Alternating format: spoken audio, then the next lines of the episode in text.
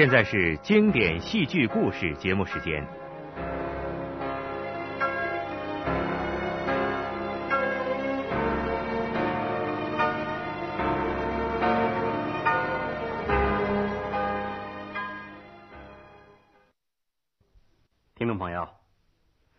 天播送戏剧故事《青山泪》。《青山泪》的作者是马致远。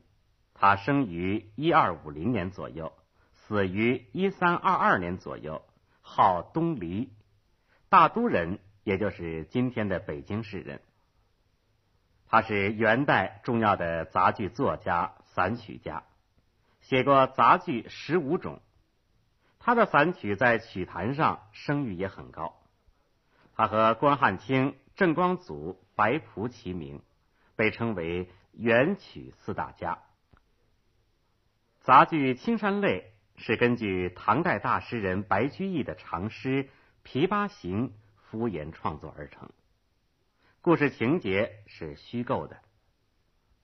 剧中人物有的在历史上确有其人，如白乐天、袁徽之等等。对一些历史人物的评价也带有剧作者明显的主观色彩。《青山泪》。是艺术在创作，与《琵琶行》的主题不同。全剧写白乐天与裴兴奴的反抗性格，这种力争脱离苦海、大胆追求真正爱情的叛逆性格，随着剧情的发展，不断的得到展现。下面就请听戏剧故事《青山泪》，改写陈应忠，朗诵陈阿喜。唐代宪宗年间，京城长安一条幽静的小巷里，住着一户两口之家。妈妈李氏是教坊司裴武的妻子，人称裴妈妈。姑娘名叫星奴，正值青春年少，长得十分美貌，聪明过人。吹弹歌舞、诗词书算，无所不通。兴奴从小曾拜著名琵琶大师曹善才为师，弹得一手好琵琶。许多官员和富家子弟都慕名前来，星奴的名气越来越大，终于成为教坊司里身价最高。技艺最精的著名官妓，在暮春三月的一天，春色困人。裴兴奴斜倚房门，陷入沉思。别人家的女孩子都有个自由自在的身子，都有个可以期待的理想归宿。而自己空有才华技艺，无奈出身低贱，世代为娼，行动不得自由，只能像深秋的落叶，随风飘转，身不由己的去承应官差，追欢卖笑，供人取乐。他愈想愈凄酸，愈悲伤。他还想到，自己在花朝月夕、舞榭歌台中消磨了可贵的青春，而消逝了的青春却不复再来。然而，春光又唤起了裴兴奴美好的向往和追求。他希望早日离开这个火坑，跳出这个苦海。他想，如果有朝一日能找到一个有才华并能真心对待自己的心上人，托付终身，过上平常人家妇女的生活，那该多好啊！想到这里，裴兴奴暂时的忘记了眼前的处境。他正想得出神时，传来一声急促的呼喊：“星儿，有客人来了！”裴星奴从梦幻中惊醒，不禁又皱起了双眉。他懒洋洋的来到了前厅，见厅堂上坐着三位客人，都是头戴乌纱小帽。身着白细布的长衫，完全是秀才的打扮。眼尖的裴妈妈看见他们身上系着装饰有黑色犀角的腰带，知道是官员，忙着摆酒款待，想在这几个人身上敲上一笔钱财。星奴与三位客人互相见了礼，其中一位说。我是侍郎白乐天，呃，这两位是学士贾浪仙和孟浩然。春日宜人，公衙无事，换了衣服来街市闲逛，九牧方明，特地前来拜望。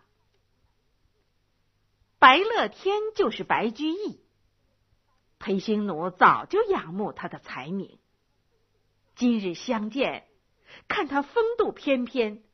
对自己又是那么尊重有礼貌，就与他们同饮。白乐天表示感谢。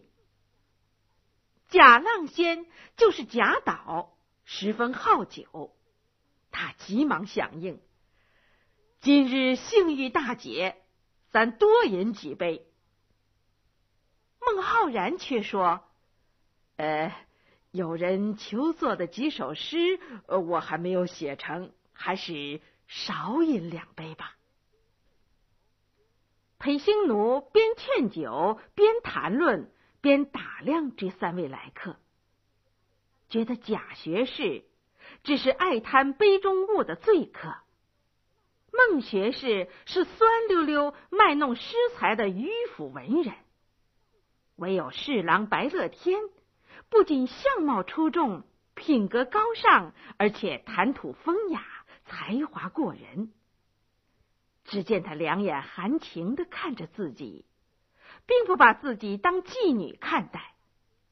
一瞬间，彼此的感情好像得到了沟通。裴兴奴不由得对白乐天产生了好感。分手时，兴奴低低的嘱咐白乐天：“下次再来时，不要带着别人。”说罢，含情脉脉的把白乐天送到门外，直到他的身影消失在小巷的尽头，才恋恋不舍的转回身去。季节更迭，朝来暮去，裴兴奴与白乐天的交往已有半年光景。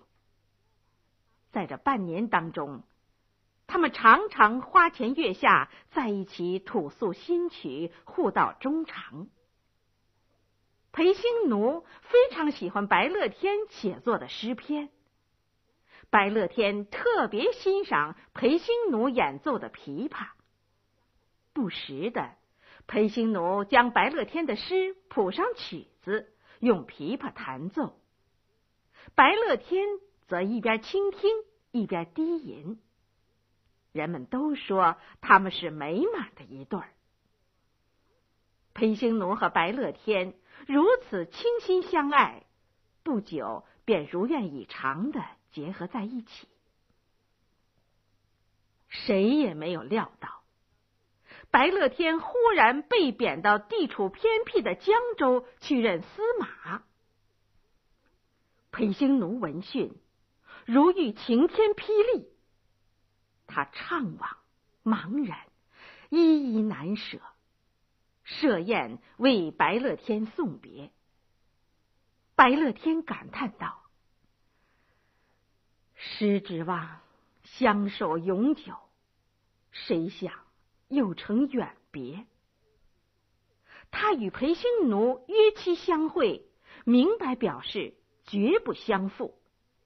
裴兴奴则表明。自己早就誓托终身，坚定的对白乐天说：“自此以后，专等相公早些回来。白乐天走后，裴兴奴朝思暮想，愁闷难遣，懒得梳妆打扮，更不接待客人，只在房中静坐。这可急坏了裴妈妈。她说：“星儿，俺这号人家你不接客，一家开销靠什么？”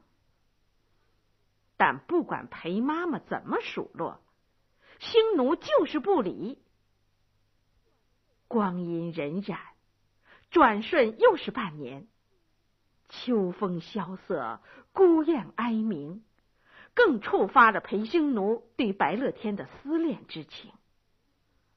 回想当初夫妻何等恩爱，如今乐天一去经年，音信全无，怎不叫人情思萦牵，愁闷难当？屋漏更遭连夜雨。裴妈妈经茶坊张小贤介绍，招引江西茶商刘一郎来家。硬要兴奴接待，尽管刘一郎十分富有，但面对金钱的诱惑，裴兴奴一点儿也不动心，凛然的回答：“我已做了白侍郎的妻子，不要缠我。”诱惑不成，裴妈妈和刘一郎又设计诓骗，指使张小贤假扮成白乐天的下书人。投书到裴府，裴兴奴不知来信是吉是凶，他双手颤抖着展开信件，只见信中写道：“别来魂驰梦想，此心无时无刻不离左右，满望北归以偿旧约，不料偶感时急，医药无效，死在旦夕。”特遣专人走告，勿以死者为念，另结良缘，意图永久。投书人还告知，他来时白侍郎已死。裴兴奴惊闻噩耗，头轰的一响，只觉天旋地转，不禁失声痛哭。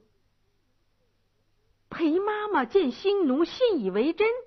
心中暗喜，趁机说：“星儿，白侍郎已死，夫人做不成了，还是嫁给刘员外去吧。”星奴伤心已极，哪肯答应？裴妈妈更进一步威逼说：“我已收了刘员外五百两银聘礼，你不嫁也得嫁。”还恶狠狠的说：“你不嫁，就打死你！”裴兴奴听白乐天已死，已是心灰意冷，又见妈妈如此绝情，更觉得万念俱寂，无可留恋。在百般无奈的情况下，只好屈从了。但是。他依然心系情牵白乐天，对白乐天的情谊坚贞不渝。星奴提出，临走前要对白乐天祭奠一番。他边烧纸边哭诉，倾吐了对白乐天的思念。裴妈妈的无情无义，使裴星奴伤透了心。多年来的屈辱和悲愤，此时此刻再也压抑不住，像洪水冲开闸门似的，完全迸发了出来。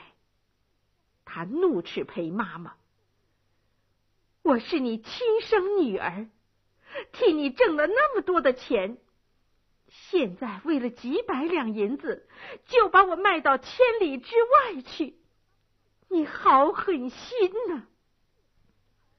裴兴奴越说越气愤，骂裴妈妈：“你死后少不得下油锅被默撵，我即使走到天涯海角，也要诅咒你。”他还怨愤无比的说：“如早将我嫁给白乐天，又怎会有今天这个结局？”就这样，裴兴奴被卖给了茶商刘一郎。刘一郎志得意满，好不神气。他急着要赶回江西，带着裴兴奴匆匆南下。离开长安时，裴兴奴想到在这里度过的难忘岁月，想到被逼为娼的辛酸，想到结识白乐天的欢乐，与白乐天结合的温馨生活，同白乐天生离死别的刻骨铭心的悲哀，以及被逼嫁给刘一郎的痛苦悲愤。觉得五内俱伤，神情恍惚。离开长安的裴兴奴，剩下的只有一颗破碎的心。刘一郎虽然娶了裴兴奴，但裴兴奴却对他不理不睬，他只好整日在外饮酒作乐。刘一郎一外出，裴兴奴。就会借助琵琶抒发自己的哀怨。匆匆又是半年光景。这一天，裴兴奴随着刘一郎的茶船来到一个陌生的地方，询问之后，知道这是江州。夜晚，刘一郎上岸喝酒去了。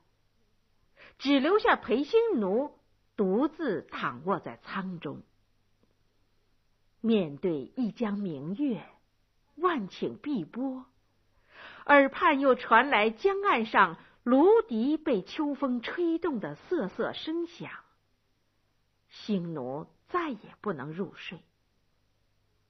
他想到。这里正是他日夜思念的心上人曾经生活过并且葬身的地方。此时此地，百感交集，情不自禁的拿起了一直伴随着他的琵琶。他觉得，如今这世上，唯有这把琵琶能善解人意。自从白乐天分手后。无数个月白风清的夜晚，数不清难以排遣的白昼，裴兴奴都借弹奏琵琶来表达自己的心曲。今天，在自己的知己白乐天的葬身之地，能不再奏一曲，倾吐自己的哀怨和愤激之情吗？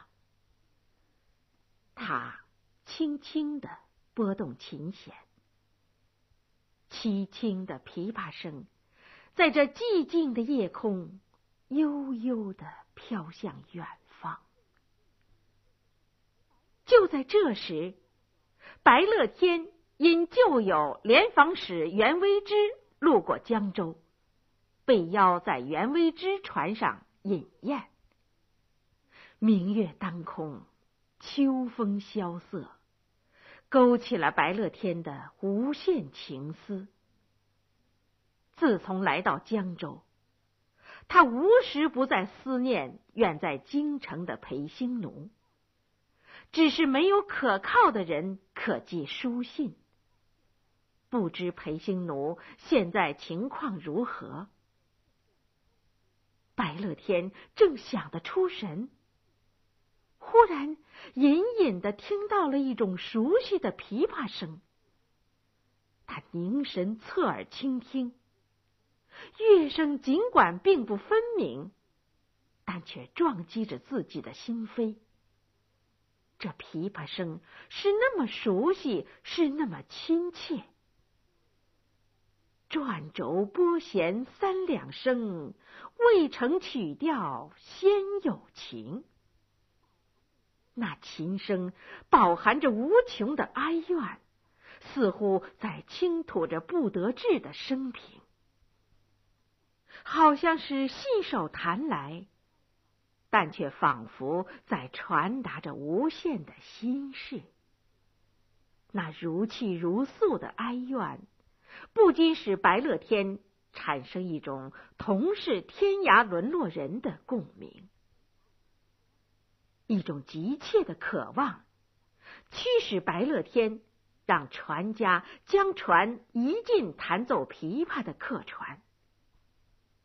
为了弄个明白，袁微之叫随从。去客船，请弹琵琶的人上船相见。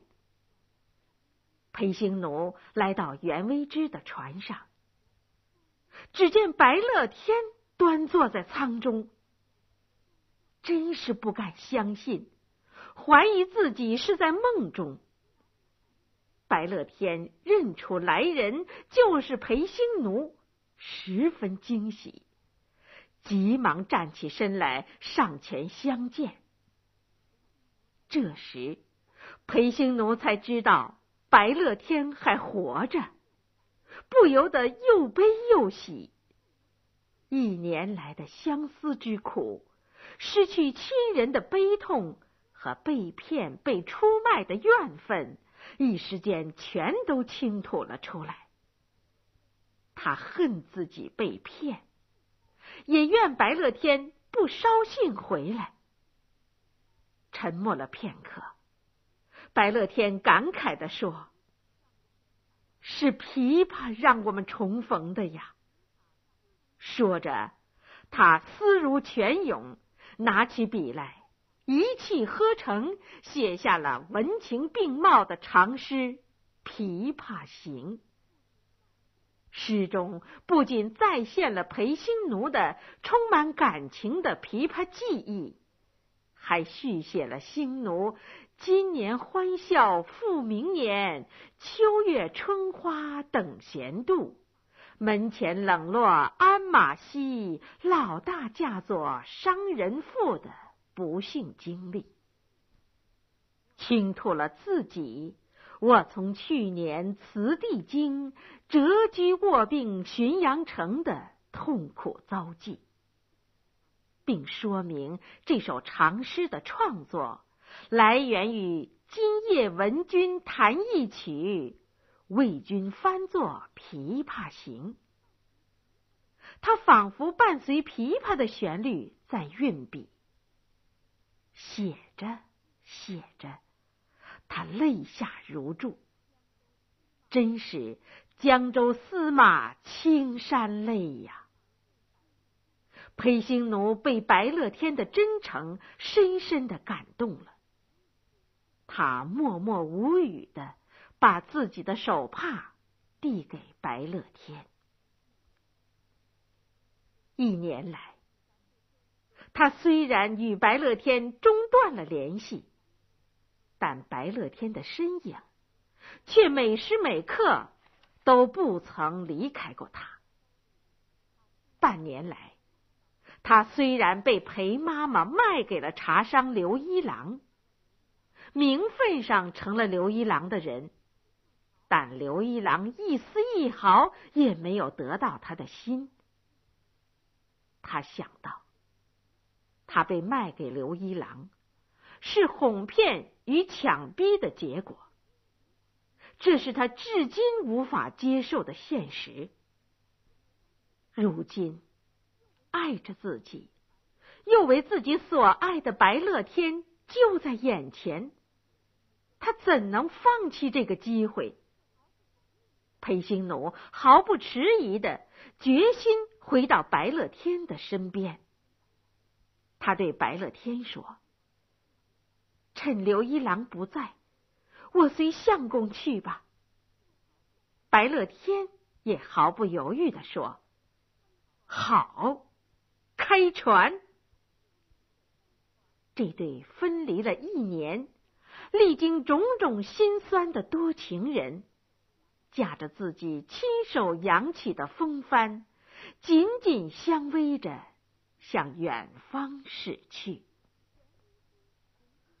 袁微之回京复命，趁机奏明唐宪宗，说明白乐天无罪，终于得到宪宗的恩准，立即把白乐天召回京城，官复原职。白乐天面君时，奏知刘一郎诓骗逼娶裴兴奴这件事。唐宪宗为了问明情况，特地要裴兴奴上殿回话。裴兴奴毫不怯懦的在宪宗面前慷慨陈词，从和白乐天相识到结为夫妇。从乐天被贬官江州，夫妻离别，到江西茶商刘一郎依仗财势，又设计诓骗逼嫁自己；从江州与白乐天重逢，到自愿出走与白乐天团聚，说的声泪俱下。唐宪宗听了，感叹不已。唐宪宗有心成全，就打趣的问道：“兴奴，你能从文官武臣中认出哪一个是白乐天吗？”裴兴奴毫不犹豫的、大胆的走向白乐天的面前。唐宪宗终于成全他们，结成美满。姻缘。听众朋友，以上为您播送的是元代重要的杂剧作家马致远的作品《青山泪》。今天的经典戏剧故事节目就请您欣赏到这里，再会。